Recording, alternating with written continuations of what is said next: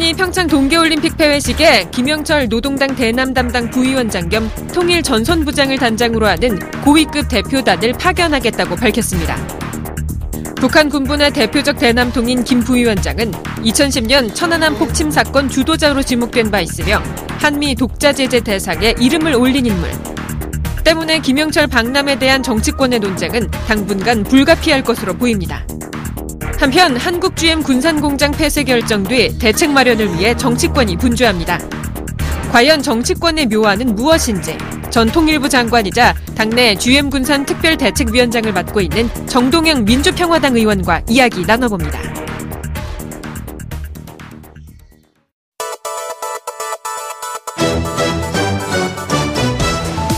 나른한 오후 2시 여러분의 오후를 확실히 뒤집겠습니다.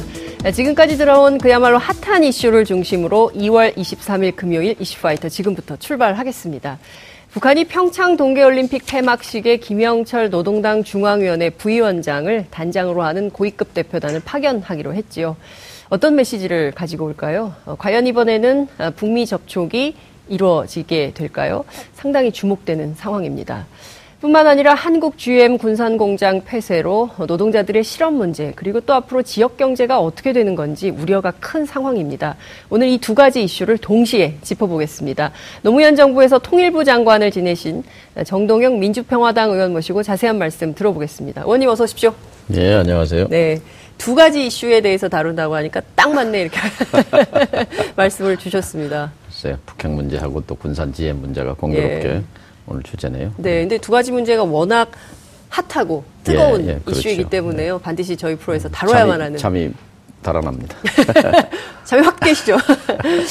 그 이방카 상임 고문, 백악관 네. 고문이 이미 좀 미국을 출발한 것 같습니다. 그래서 아마 이제 조만간 한국에 이제 도착을 하게 될 텐데요. 도착을 하게 되면 그때부터 이제 막 북미 접촉 네. 얘기가 뜨겁게 진행이 될 것 같습니다. 이 방안의 의미를 좀 어떻게 보십니까, 우선? 제가 작년에 네. 그 국회 평화외교단 단장으로 워싱턴과 뉴욕을 갔을 때그 음. 제안을 했습니다. 네. 이방카와 쿠슈너 부부를 평양에 보내라. 그러면 음. 아마 김정은 위원장이 네. 에, 충격을 받을 거다. 그리고 네. 아마 어, 거기서부터 음. 빅딜이 성, 성사될 가능성이 있다. 네. 이런 얘기를 했더니 이 트럼프 가족의 측근 저 로펌 회장이었어요. 네. 그분이 굉장히 흥미로운 제안이다. 음. 성사 가능성은 낮지만 어, 쿠슈너 어, 실장에게 네. 에, 꼭 어, 전하겠다. 음. 뭐 이런 음, 일이 한 번 있었죠. 아니, 성사 가능성을 좀 높여야 될 것 같은데요. 어쨌든 이제 평창보다는 사실 이방카가 평양에 가면 나타, 나타나면 하는 그렇죠. 그런 아쉬움이 있습니다. 예.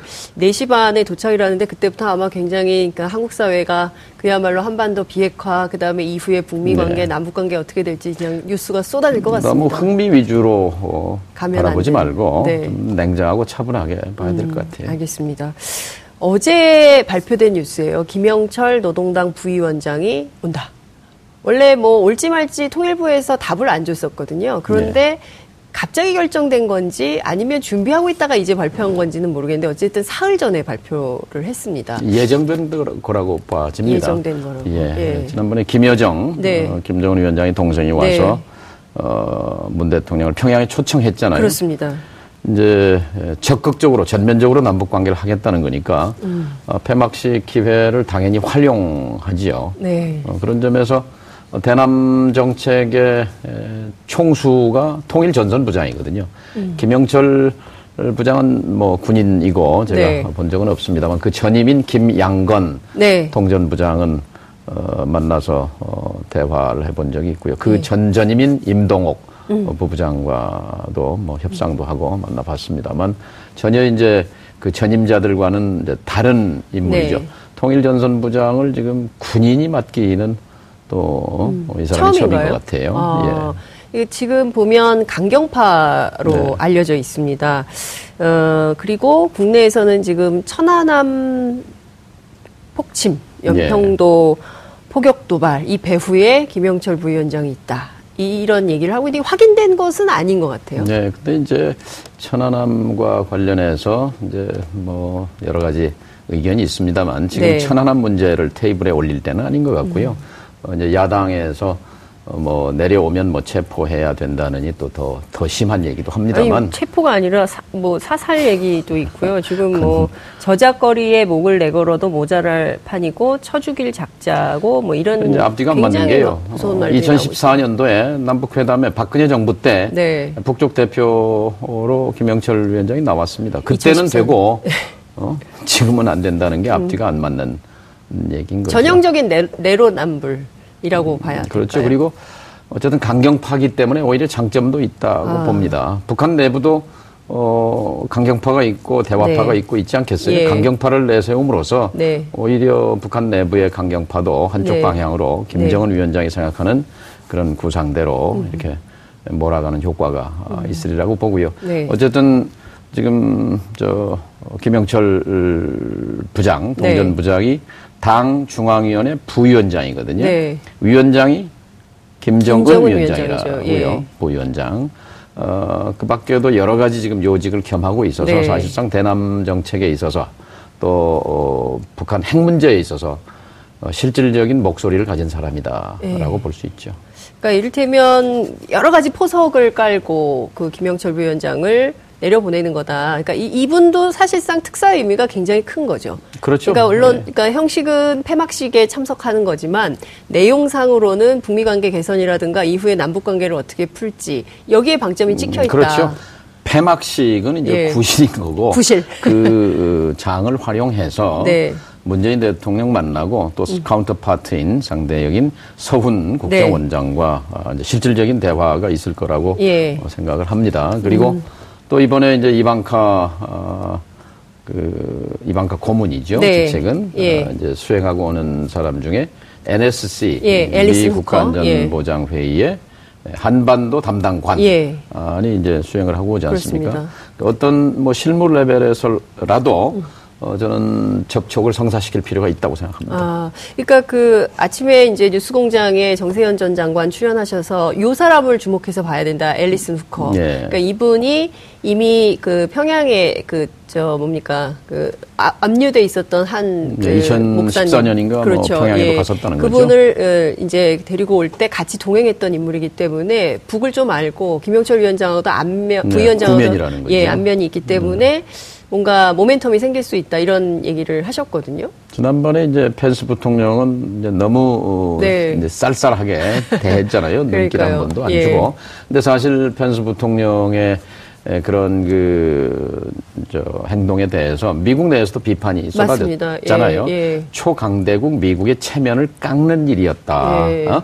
어, 악수 한번 못한 건 뭐 있냐. 아, 그런데 너무 예. 옹졸해 보였어요. 네, 그렇죠. 그래서 차라리 예. 펜스 부통령은 한국에 안 간게 낫다. 뭐 이런 비판도 있었는데. 미국 민주당에서도 예. 이제 이방카 그 트럼프 대통령의 따님은 예. 뭐 어쨌든 그렇게 펜스 부통령과는 좀 스타일이 다를 거라고 생각이 됩니다. 악수할까요? 그럼 뭐 VIP 어, 박스의 뭐 그림이 어떻게 다를까요? 그나마 아, 저저 저, 악수라도 부드럽게 한다면 그것이. 예. 예. 근데 왜냐하면 개인 간의 관계도 그렇지만 음. 인상 쓰면 서로 불쾌하잖아요. 그렇죠. 서로 웃는 예. 얼굴은 좋은 거고 제가 김정일 위원장을 2005년도에 만났을 네. 때 이런 얘기를 한 기억이 납니다. 네.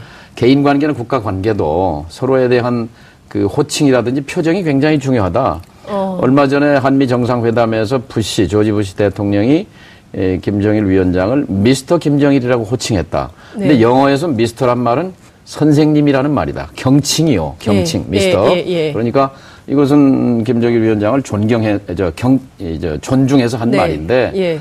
에, 당신이 부시 대통령에 대해서 각하라고 이렇게 호칭을 하면 네. 내가 그 말을 전할 텐데 예. 아마 미국이 북한을 보는 눈도 부드러워질 거 아니냐 그랬더니 언론 받아서 어 내가 뭐 각하라고 못할 것도 없지 부시 대통령 각하가 어 아. 이렇게 두 번인가 호칭을 하더라고요. 아. 그런 것처럼 네. 외교라는 건 의전이라는 말도 있고 형식이 내용을 결정한다 그런 말도 네. 있는데 이방카 고문이 이번에 와서 부드러운 매너를 네. 보여줬으면 좋겠습니다. 그러니까요. 개회식 때 너무 경직됐던 미국의 예. 태도를 예. 그 따님인 이방카 고문이 와서 좀 분위기를 좀 바꿔놓으면 그렇죠. 미국에 대한 이미지가 조금 더 예. 올라가지 않을까 싶어요. 강자는 유연한 거예요. 예, 그러니까요. 근데 강자가 너무 여유가 없어 보였어요.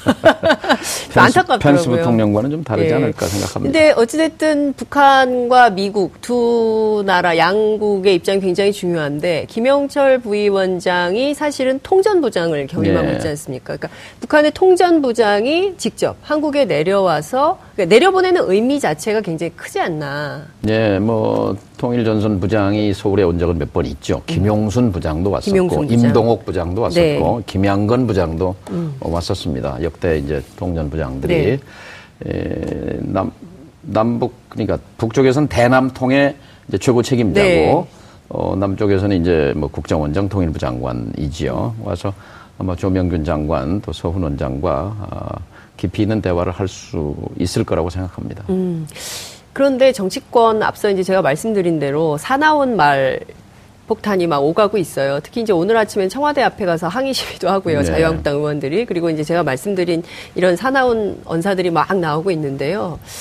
어떻게 보십니까? 특히 이제 천안함 문제와 관련해서는 당시 2010년 조사할 네. 때도 민간과 군이 합동 조사했는데 그때도 북한의 그 정찰국이 어 개입했다라거나 책임이 있다라거나 이 언급은 없는 걸로 확인이 됐거든요.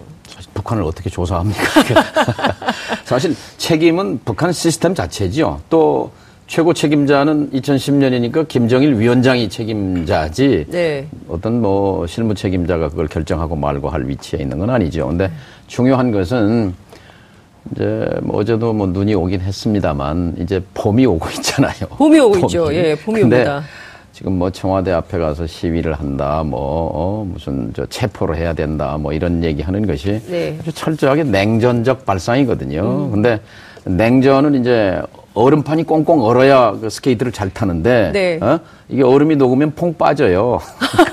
맞죠? 예, 맞습니다. 그렇잖아요. 예. 대동강물이 풀리면 거기서 네. 스케이트 못 하지요. 그래서 네.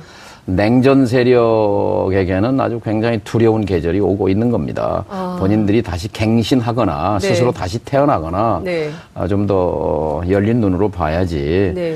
묵은 60년대, 70년대 시선을 가지고 음. 지금 가장 중요한 것은 어떻게 이 예, 북핵과 미사일 문제로 조성된 한반도의 긴장한 긴장된 정세를 어, 평화로 어, 화해와 평화 국면으로 이끌어가는 이게 큰 줄기잖아요. 그렇습니다. 큰 줄기인데 큰 줄기는 놔두고 뭐 김영철이 어떠느니 천안함이 어떠느니 이렇게 말하는 김일성 것은 가면이 어떠니 뭐 네, 이런 예. 예. 이게 냉전 세력 수구 냉전 세력에게는 대단한 지금 위기감을 음.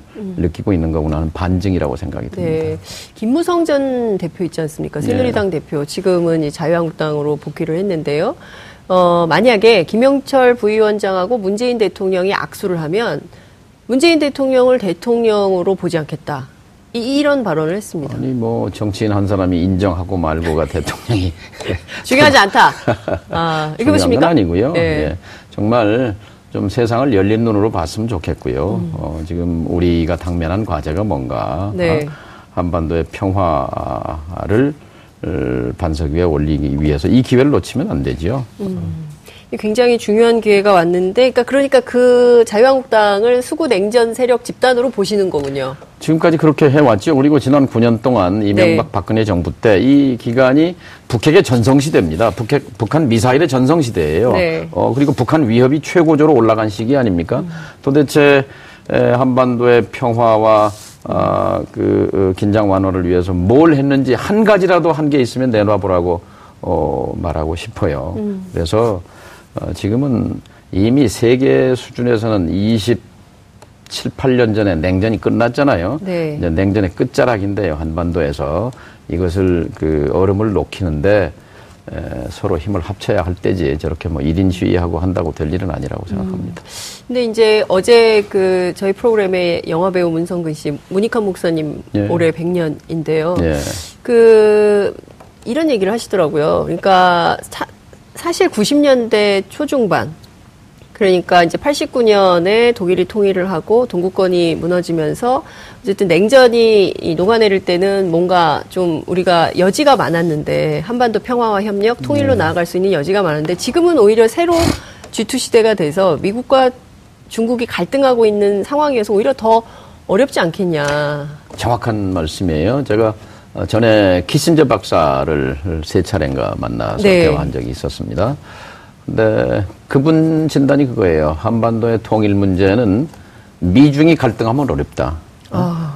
미중이 이, 이, 화해하고 협력할 수 있는 분위기 조성을 위해서 한국도 노력해야 된다. 음. 아, 미중이 해빙 분위기로 가야 거기에 에, 한국과 아, 북한이 남북이 자율적으로 뭔가 해볼 수가 있지. 미중이 부딪히게 되면 결국 어, 강대국 정치에 휘말리게 된다. 그것은 100년 전에 우리 역사가 증명하잖아요. 마찬가지로 그러기 때문에 90년대 초보다 지금이 굉장히 어렵죠. 미국과 중국이 특히 이제 트럼프 대통령이나 전에 지금 네오콘 정부에서는 어, 중국을 잠재적인 위협, 잠재적인 경쟁자가 아니라 적으로 이렇게 간주하고 포위 전략을 폈단 말이죠. 네. 그러니까 중국을 포위하기 위한 한 축으로서 어, 한미 동맹 음. 에, 그리고 어, 북한 문제를 바라보는 시각 때문에 이 문제를 이걸 대화와 외교로 풀기가 굉장히 힘들었거든요. 이제 트럼프 정부도 그래서 상대하기가 굉장히 까다롭습니다만 네. 그러나 지금은 어, 트럼프 대통령 머릿속에 11월 중간 선거가 제일 큰 관심사일 겁니다. 아, 어? 예. 어, 지금 그렇죠. 이제 8달 뒤면 중간 선거인데 네. 중간선거에서 네. 상원과 하원이 날아가서 민주당 지배로 넘어가게 되면 현재는 그렇게 보이거든요. 네. 그렇게 되면 아마 금방 자기한테 불이 옮겨 붙습니다. 음. 탄핵 국면으로 아마 음. 아, 가는 것이 제일 아마 관심사일 거예요. 네. 그런 점에서 우리가 이, 이 공간 동안에 에, 한반도 북핵 문제를 그래도 뭔가 대화와 외교로 풀어내면 네. 트럼프의 업적이 될 수 있잖아요. 그렇죠. 그렇게 그렇게 적극적으로 좀 유도를 할 필요가 네. 있습니다. 8개월의 시간이 남아 있으니 예. 트럼프가 이 기회를 잘 활용해서 예. 어, 한반도 평화 정착으로 좀 어, 빛을 내라. 그러니까 그걸 하기 위해선 사실 남북 관계가 네. 어, 전면적으로 복원될 필요가 있습니다. 음. 그러면서 북한을 북미 대화 쪽으로 등을 밀어야죠. 네. 어, 밀고 지난번에 펜스 부통령이 그렇게 냉정한 표정으로 다녀갔지만 그러나 그 전에 출국 워싱턴을 떠나기 전에 네. 우리 정부가 물밑에서 노력해서 김여정 펜스 네. 회담을 청와대에서 이렇게 그 만들어냈다는 그 보도 음. 그것은 굉장히 의미 있다고 생각합니다. 네. 그러니까 작년만 생각, 작년 불과 몇 달 전만 생각해도 상상하기 어려운 음. 변화죠. 네. 그리고 미국이 그걸 받았단 말이죠. 네. 오케이. 근데 북한이 뭐, 또 취소를 했다는 거 아니에요? 어, 그건 좀 뭐 유감스럽습니다만 이제 뭐 우리가 짐작을 할 따름이지만 펜스 부통령이 와서 보인 그 행적이 네. 북한이 보기에는 아. 거기서 만나서 괜히 손해 보겠다. 음. 그래서 그렇게 적절치 않은 자리다라고 네. 판단했을 가능성이 있습니다. 아, 그러니까 계산을 딱 해보니까 펜스 부통령이 만나서 할 얘기가 빤하단 말이죠. 예. 그러니까 뭔가 여지가 있었다면 안 만났을 겁니다. 아. 여지가 전혀 없었거든요. 그러면 이번 기회에 여지를 좀 보고 만날지 그러니까 말지를 김영철 결정... 이방카 카드는 좀 모양이 아니죠. 안 이제 어. 모양은 아니고 네. 이제 북한 저 저 실무 레벨에서의 예. 접촉과 대화는 뭐 있을 수 있죠. 이후가 굉장히 중요할 것 같아요. 그러니까 네. 폐회식 이후에 북미 네. 관계가 네. 어떻게 되느냐에 따라서 이게 한미 연합 훈련 쌍중단 뭐 이렇게 쫙 이어가는 국면이 될 것 같은데 네. 여기서 삐끗 잘못 풀리면 올림픽은 올림픽대로 하고 그리고 또 도로 어, 한반도의 이 냉각은 또 아주 그냥 삽시간에 얼어붙게 되잖아요. 이번에 그래서 김영철이 중요합니다. 김영철이 중요하다. 중요하죠. 예, 예. 김영철 리선권이지만 리선권보다는 이제 김영철이 예. 급이 하나 높고 예. 그다음에 훨씬 중요한 인물이죠. 예. 어, 김정은 체제의 핵심 인물이기도 하고 네. 어, 아마 이 북 핵무력 완성 과정에서 네. 어, 그 정책 의사 결정 과정에 계속 참여했던 인물로 보입니다. 그렇기 음. 때문에 에, 김영철 북한에 있, 평양에 있으면은 아무래도 우물한 개구리거든요. 그러니까 음. 미국 제일 궁금한 건 미국의 태도, 에, 그 입장, 그 생각, 예, 입장 예, 이런 거거든요. 예, 예.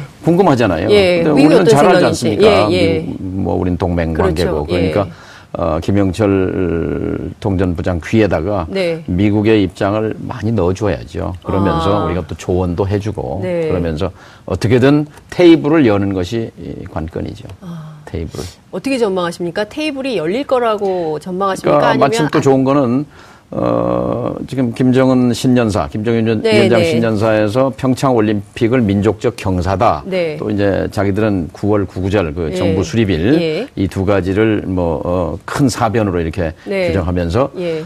또 이제 그 조선신보라고 조총련 기관지입니다만 네. 거기서 얘기했어요. 남북 관계가 이어지는 한 북한 핵과 미사일 발사는 음, 저 어, 하지 않는 음, 미사일 네. 발사는 없을 것이라고 생각하는 것이 타당하다 음흠. 이런 그 논조의 보도를 한 게 있어요. 이거 네. 북한 입장이라고 보면 좋습 됩니다. 그런 점에서 이 남북 관계 끈을 계속해서 이 물줄기를 음. 키우고 어, 넓혀 가야지요. 네. 그래서 저는 남북 정상회담과 관련해서 어, 우물가에서 숭늉 찾는 격이다. 이렇게 예. 이제 찬물을 한 바가지 끼얹었어요. 예. 그건 아마 국내 보수 여론을 의식한 거라고 그렇죠. 봅니다. 예. 그런데 그건 그거고 네. 그러나 어, 정상회담은 난 이미 기정사실화 돼 있다고 생각합니다. 아. 어? 제가 아, 입장을 바꿔서 지금 대통령이라면 예. 뭐, 이런 기회를 흘려보내고 언제 그렇습니다. 다시 이 한반도의 운전석에 앉겠다는 것입니까? 네. 그리고 북한을 비핵화 테이블로 나오게 하고 실질적으로 한반도의 비핵화 평화로 네. 가는 정책 결정을 할 수 있는 사람은 김정은 위원장밖에 없어요. 누가 예, 하겠습니까? 그렇죠. 그럼 김정은 위원장을 설득할 사람은 그 체제 내에는 없어요. 음. 어? 음, 우리 쪽에서는 대통령밖에 없는 거죠. 대통령 그래서. 남북 정상회담 카드라는 것이 그냥 어, 다른 나라와 정상회담과 다르고 어, 이 전쟁과 평화의 교차로에서 한반도의 운명이 걸린 예. 그런 3차 정상회담이다 이렇게 예. 봅니다. 김영철 부위원장이 굉장히 중요하다. 이게 네. 키포인트다 말씀을 좀 네. 주셨는데요. 그러니까 작년에 11월에 북한이 핵무력 완성을 선언하지 네. 않았습니까? 그러니까 국제사회가 인정하든 말든 본인들은 그런 이제 그런 정치적 주장을, 완성 선언이죠. 예, 그 네. 선언을 하고 그리고 신년사에서 핵과 네. 경제 병진 노선을 다시 한번 강조를 한 건데요. 그러면 김영철 부위원장이 지금 남아 있는 것이 군사회담 예, 그다음에 예. 민간 교류 뭐 여러 가지 이제 예. 그뭐 정상회담을 위한 여러 조처들 뭐 이제 이런 게 남아 있는데 그럼 군사회담이나 이런 걸 통해서 경우에 따라서는 자 그러면 우리가 한반도 평화를 위해서 어 지금 그 진행되는 여러 군사 일정 가운데 북, 미국이 이런 협조를 한다면 우리도 핵과 미사일 개발을 중단하거나 혹은 동결할 의지가 있다. 그렇죠. 이런 의사를 음. 표명할까요? 모라토리엄이죠. 네. 유예 그렇죠. 선언인 예. 거예요. 근데 지금 국면이 사실상 양중단 상태잖아요. 그렇죠. 예? 지금이 예? 사실상, 사실상 선언하진 않았지만 한미 군사 네. 훈련도 네. 중단돼, 중단돼 있는 있고. 거고 핵 미사일 도발도 예. 중단돼 있는 예. 이 양중단 상태. 그렇습니다. 이것을 이제 올림픽 끝난 이후에도 이어가야 그렇습니다. 되는 거죠. 예. 이제 1차 장애물이 이제 한미 군사 훈련이 재개된다는 네. 것인데 예. 여기에 우리가 역할을 해야 되는 거지요. 그러니까 규모를 줄인다든지 기간을 줄인다는 것이 이제 차선이 될 거고 네. 기왕이면 또뭐 어, 어, 더 연기한다든지 네. 하는 게 더 나은 방안일 것이고 이제 이런 이게 하나의 큰 이제 지렛대이기 때문에 네. 이걸 가지고 어, 북한의 핵과 미사일을 유예한다는 공식 방침, 그러니까 네. 조선신보 정도에서 보도하는 거 말, 보도하는 네. 수준 말고. 그러니까 김영철 부위원장의 워딩으로 네. 말로 이렇게 딱 하면 어떨까요? 이번에 폐회식에 와서. 그것도 아주 좋은 생각인데 아, 제 전화를 이 방송을 이제 정부 관계자가 보고 예, 어? 예. 저희가 아이디어를 드리는 겁니다. 이렇게 하시라고. 예, 북한이 핵, 예, 그 핵과 미사일의 모라토리엄을 선언하게만 하면 예. 그 다음엔 대화가 일사천리가 되지 않을까요? 2000년도에 김정일 클린턴 정상회담으로 가는 네. 그 다리가 네. 어, 미사일 발사 모라토리엄 선언이었어요. 자, 아. 우리 미사일 발사 안 하겠다. 예. 그것이 이제 비, 미북 정상회담의 네. 이제 조건이 해결된 거였어요. 음. 그때는 핵 문제는 없었으니까. 네. 근데 이제 남북 정상회담으로 가는 다리, 다리 네. 또 북미 회담으로 가는 다리가 될 수 있죠. 네. 음, 북한이 핵과 미사일에 대한 음. 유예 선언하는 것이. 그러니까요. 우리 그 어, 정동영 의원님의 멘트로 말씀으로 북한이 이런 선언을 끌어낸다면 아, 저희 이슈파이터도 역할이 크다. 역사에 아, 그렇죠. 기여하는 바가 예, 예, 예. 나중에 이런 어. 청와대 김영철 부장 갔다 와서 나온 예. 거 보고 이제 예. 그때 다시 한번 네, 이슈파이터 한번 모셔서 얘기도 좀 듣고 그러면 좋겠다는 생각이 좀 듭니다. 다음 이슈를 시간이 없어서 말씀을 좀 들어봐야 될 것 같은데요. 어, 이 저희가 북한 문제와 관련해서 북미 대화 관련해서 2부에서 또 이제 얘기를 하게 되기 때문에 GM 얘기를 이번엔 좀 해봐야 될 것 같습니다. 네. 당에서 중책을 맡고 계시는데 어제 지역 현장 간담회를 여셨다고요. 분위기가 군산에, 좀 군산에서 예, 상황이 좀 어떻습니까? 군산은 재난 상황입니다. 무슨 얘기냐면 음, 전라북도에는 산업도시가 군산 하나예요, 사실. 어. 네? 공장이 군산만 있어요. 또 군산에는 공장이 큰 공장이 두 개 있어요. 음. 나머지 그 중소기업이고 예. 하나는 조선소고 하나는 예. 자동차인데 예. 작년 7월에 조선소 닫더니 이번에 자동차 닫았어요. 그러면 산업 전체가 없어지는 거나 마찬가지예요. 아이, 나머지는 중소기업밖에 없는 거예요. 예. 그래서 지금 공황 상태인데 문제는 뭐냐? 지금 군산 시민들도 그렇고 전북도민들이 보기에는 아 이 정부가 네. 군산을 버렸다 하는 그런 지금 음, 인식을 하는 겁니다. 그래서 어. 그 굉장히 좀 울분에 차 있는 음. 그런 분위기죠. 어, 이, 정, 이 정부가 군산을 버렸다. 그러니까, 그러니까 이를테면은 이 GM이 군산... 버린 거지만 정부가 거기에 이제 동조했다 하는 어, 그런 인식이죠. 그래요. 근데 저희가 이제 여론조사를 어제 한 내용을 좀 공개를 해봤더니 그 호남 지역에서 어, 호남 지역민들이 그 이 공장의 문을 닫고 그러니까 GM의 문제와 그 다음에 우리 노동자들의 실업 문제는 좀 구분해서 별도의 대책이 좀 필요한 거 아니냐라는 인식이 좀 있는 걸로 보이던데 그렇지 않다는 예. 건가요? 그러니까. 그리고 사실 이 GM 문제는 문재인 정부에서 어, 발생했다기보다는 그 이전 정부부터 계속 돼왔던 이슈. 오래된 문제인데요. 네, 이기 때문에요.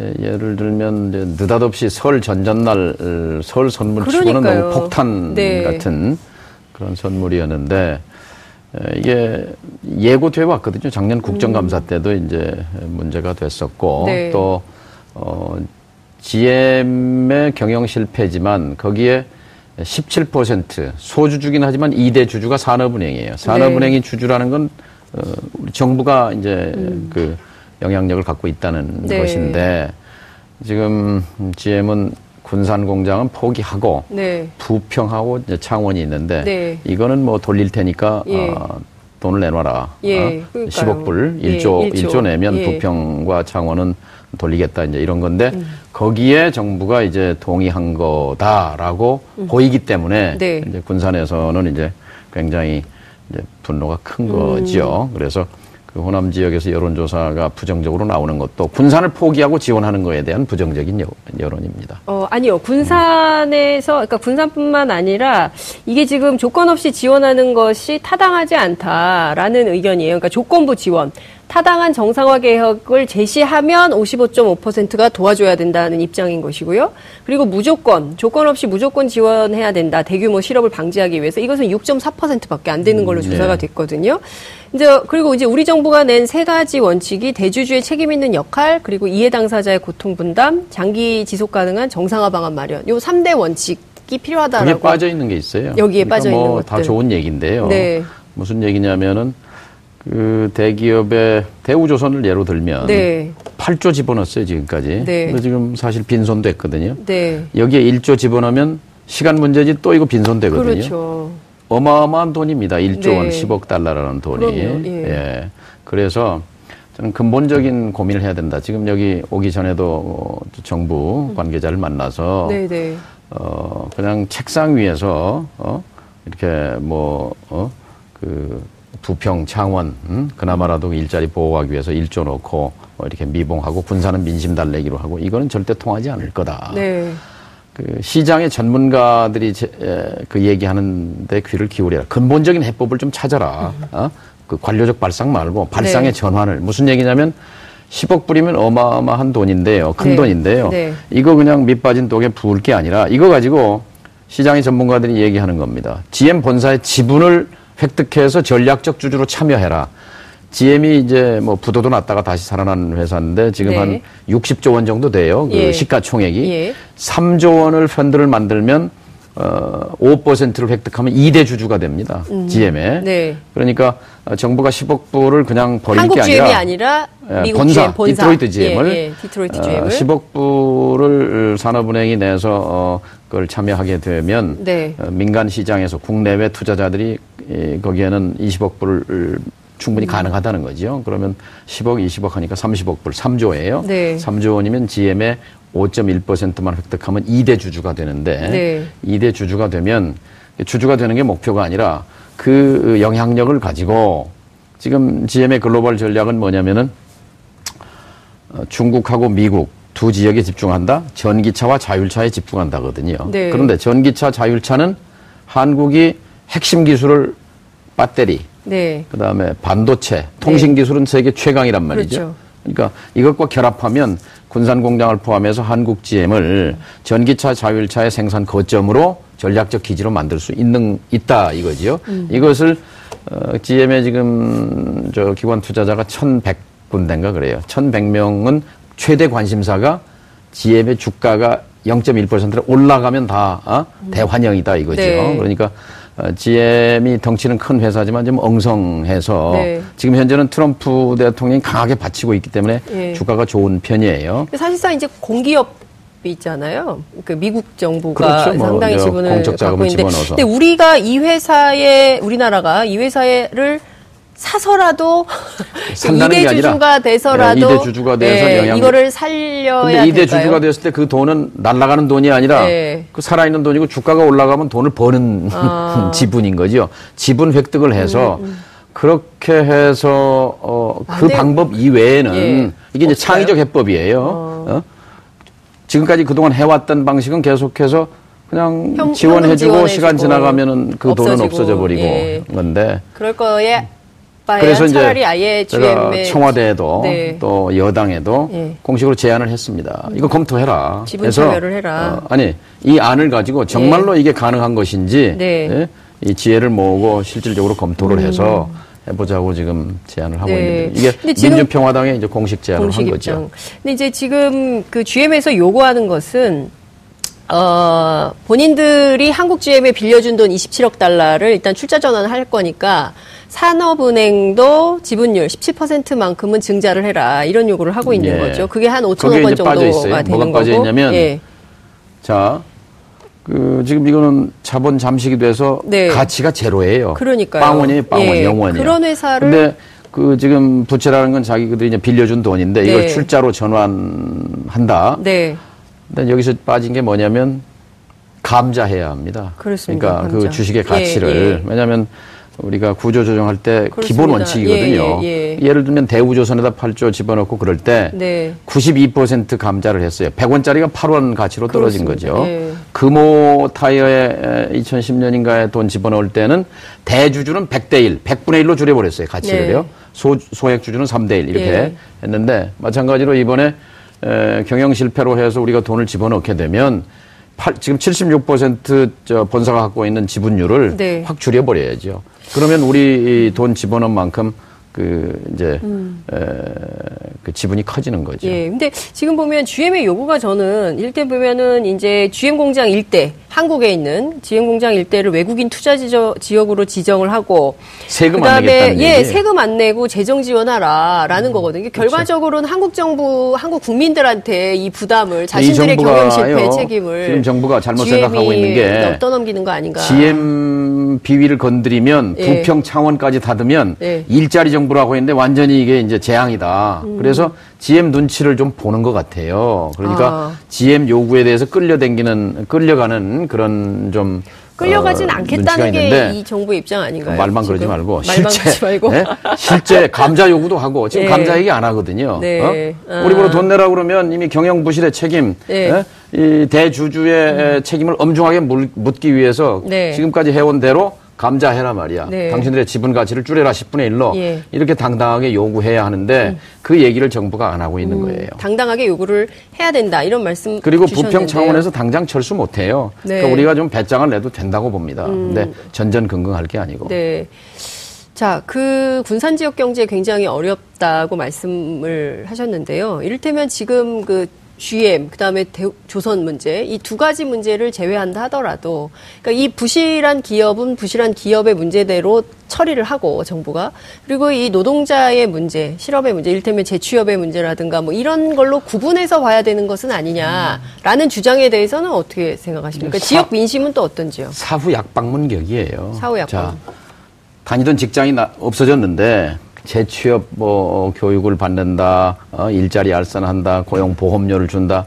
이게 뭐 상처에 반창고 붙이는 격이지 근본 대책은 아니기 때문에 지금 지금은 포기할 단계가 아니에요. 해도 해 해도 해도 안 된다고 할, 할 때는 어쩔 수 없는 거지만 네. 그러나 해볼 여력이 해볼 수단이 있고 대안이 있다면 마지막 순간까지 해야죠. 근데 음. 에, 시작도 해보기 전에 지뢰 어, 그 GM 본사가 군산 공장은 포기했으니까 이제 어쩔 수 없다. 정부 관계자가 그렇게 말했어요.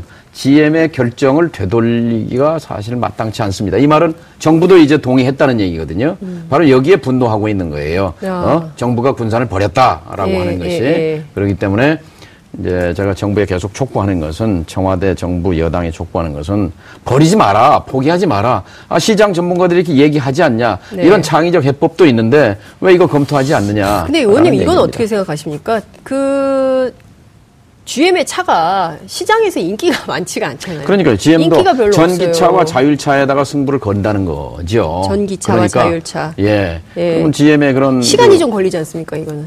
이제 사실은 군산 공장 을 살리고 죽는, 죽이는 건 두 글자입니다. 물량이에요. 네, 물량. 물량이 있으면 살고 물량이 없으면 죽는 거예요. 네. 많을 때는 26만 대까지 생산했어요. 캡, 지금 그 생산 그 네. 설비 능력이. 예. 근데 그거를 지금 2만 대로 줄었어요. 그건 누가 줄였느냐?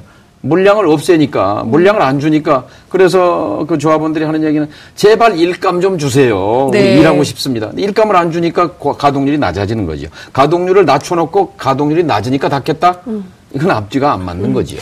근데 이제 저는 자동차 같은 경우에는 이거는 이제 소비자들이 이게 구매 욕구가 있어야 그러니까 일테면 쌍용차 같은 경우도 인기가 없다가 새로운 상품을 마인드라가 인수하고 난 다음에 새로운 상품이 나오고 그 상품이 인기가 있으면서 가동률이 높아지고 그리고 또 많이 판매되면서 이 선순환 구조로 간단 말이에요.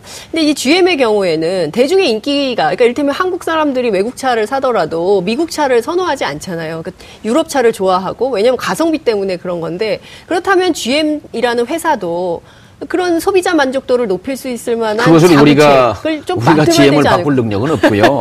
다만 GM이 어디로 가느냐면 전기차와 자율차로 가니까 네. 우리가 갖고 있는 배터리 기술과 배터리와 반도체와 통신 기술을 접목해서 네. 한국을 당신들의 전기차 자율차의 전략 기지로 만들어라. 이거는 매력 있는 제안이 되는 거거든요. 음. 특히 삼성전자나 LG전자, 삼성의 반도체, LG의 에, 배터리 또 네. 이런 지금 대기업들도 이 AI 또이 네. 자율주행차에 관심을 갖고 지금 뭐 사람도 뽑는 걸로 예. 알려져 있습니다. 예, 예. 그러면 여러 가지 이해관계가 맞거든요. 음. 만일 삼성이나 LG나 반도체 전기 저 저 배터리 저저 어, 어, 배터리와 반도체 세계 인류 기업이 네. 여기에 참여할 수 있다는 시그널이 간다면 GM의 투자자들은 아마 환호할 겁니다. 아. 그러니까 여러 가지 우물한 개구리로 안에 앉아서 그 음. 책상 위에서 뭐 되니 안 되니 따지지 그저 말고 GM이 네. 한국 GM이 가져온 뭐 어, 자구 계획서를 검토할 일이 아니라 네. 좀더 글로벌한 시각에서 네. 지구적 시각에서 그 우리 얼마나 인재가 많습니까? 전문가들이 네. 많습니까? 그래서 제가 오늘도 그 정부 관계자들에게 당신들 책상에서 결정하지 말고 열어라 열어서 그 시장 전문가들의 얘기를 귀 기울여서 노력을 해봐라. 네. 노력을 했는데도 안 된다면 어쩔 수 없지만 노력도 안 해보고 기존 방식을 답습하는 건 안 된다. 네. 분산 포기는 안 된다. 아, 그리고 이것은 바로 문재인 대통령에게 부담이 갈 거다. 네.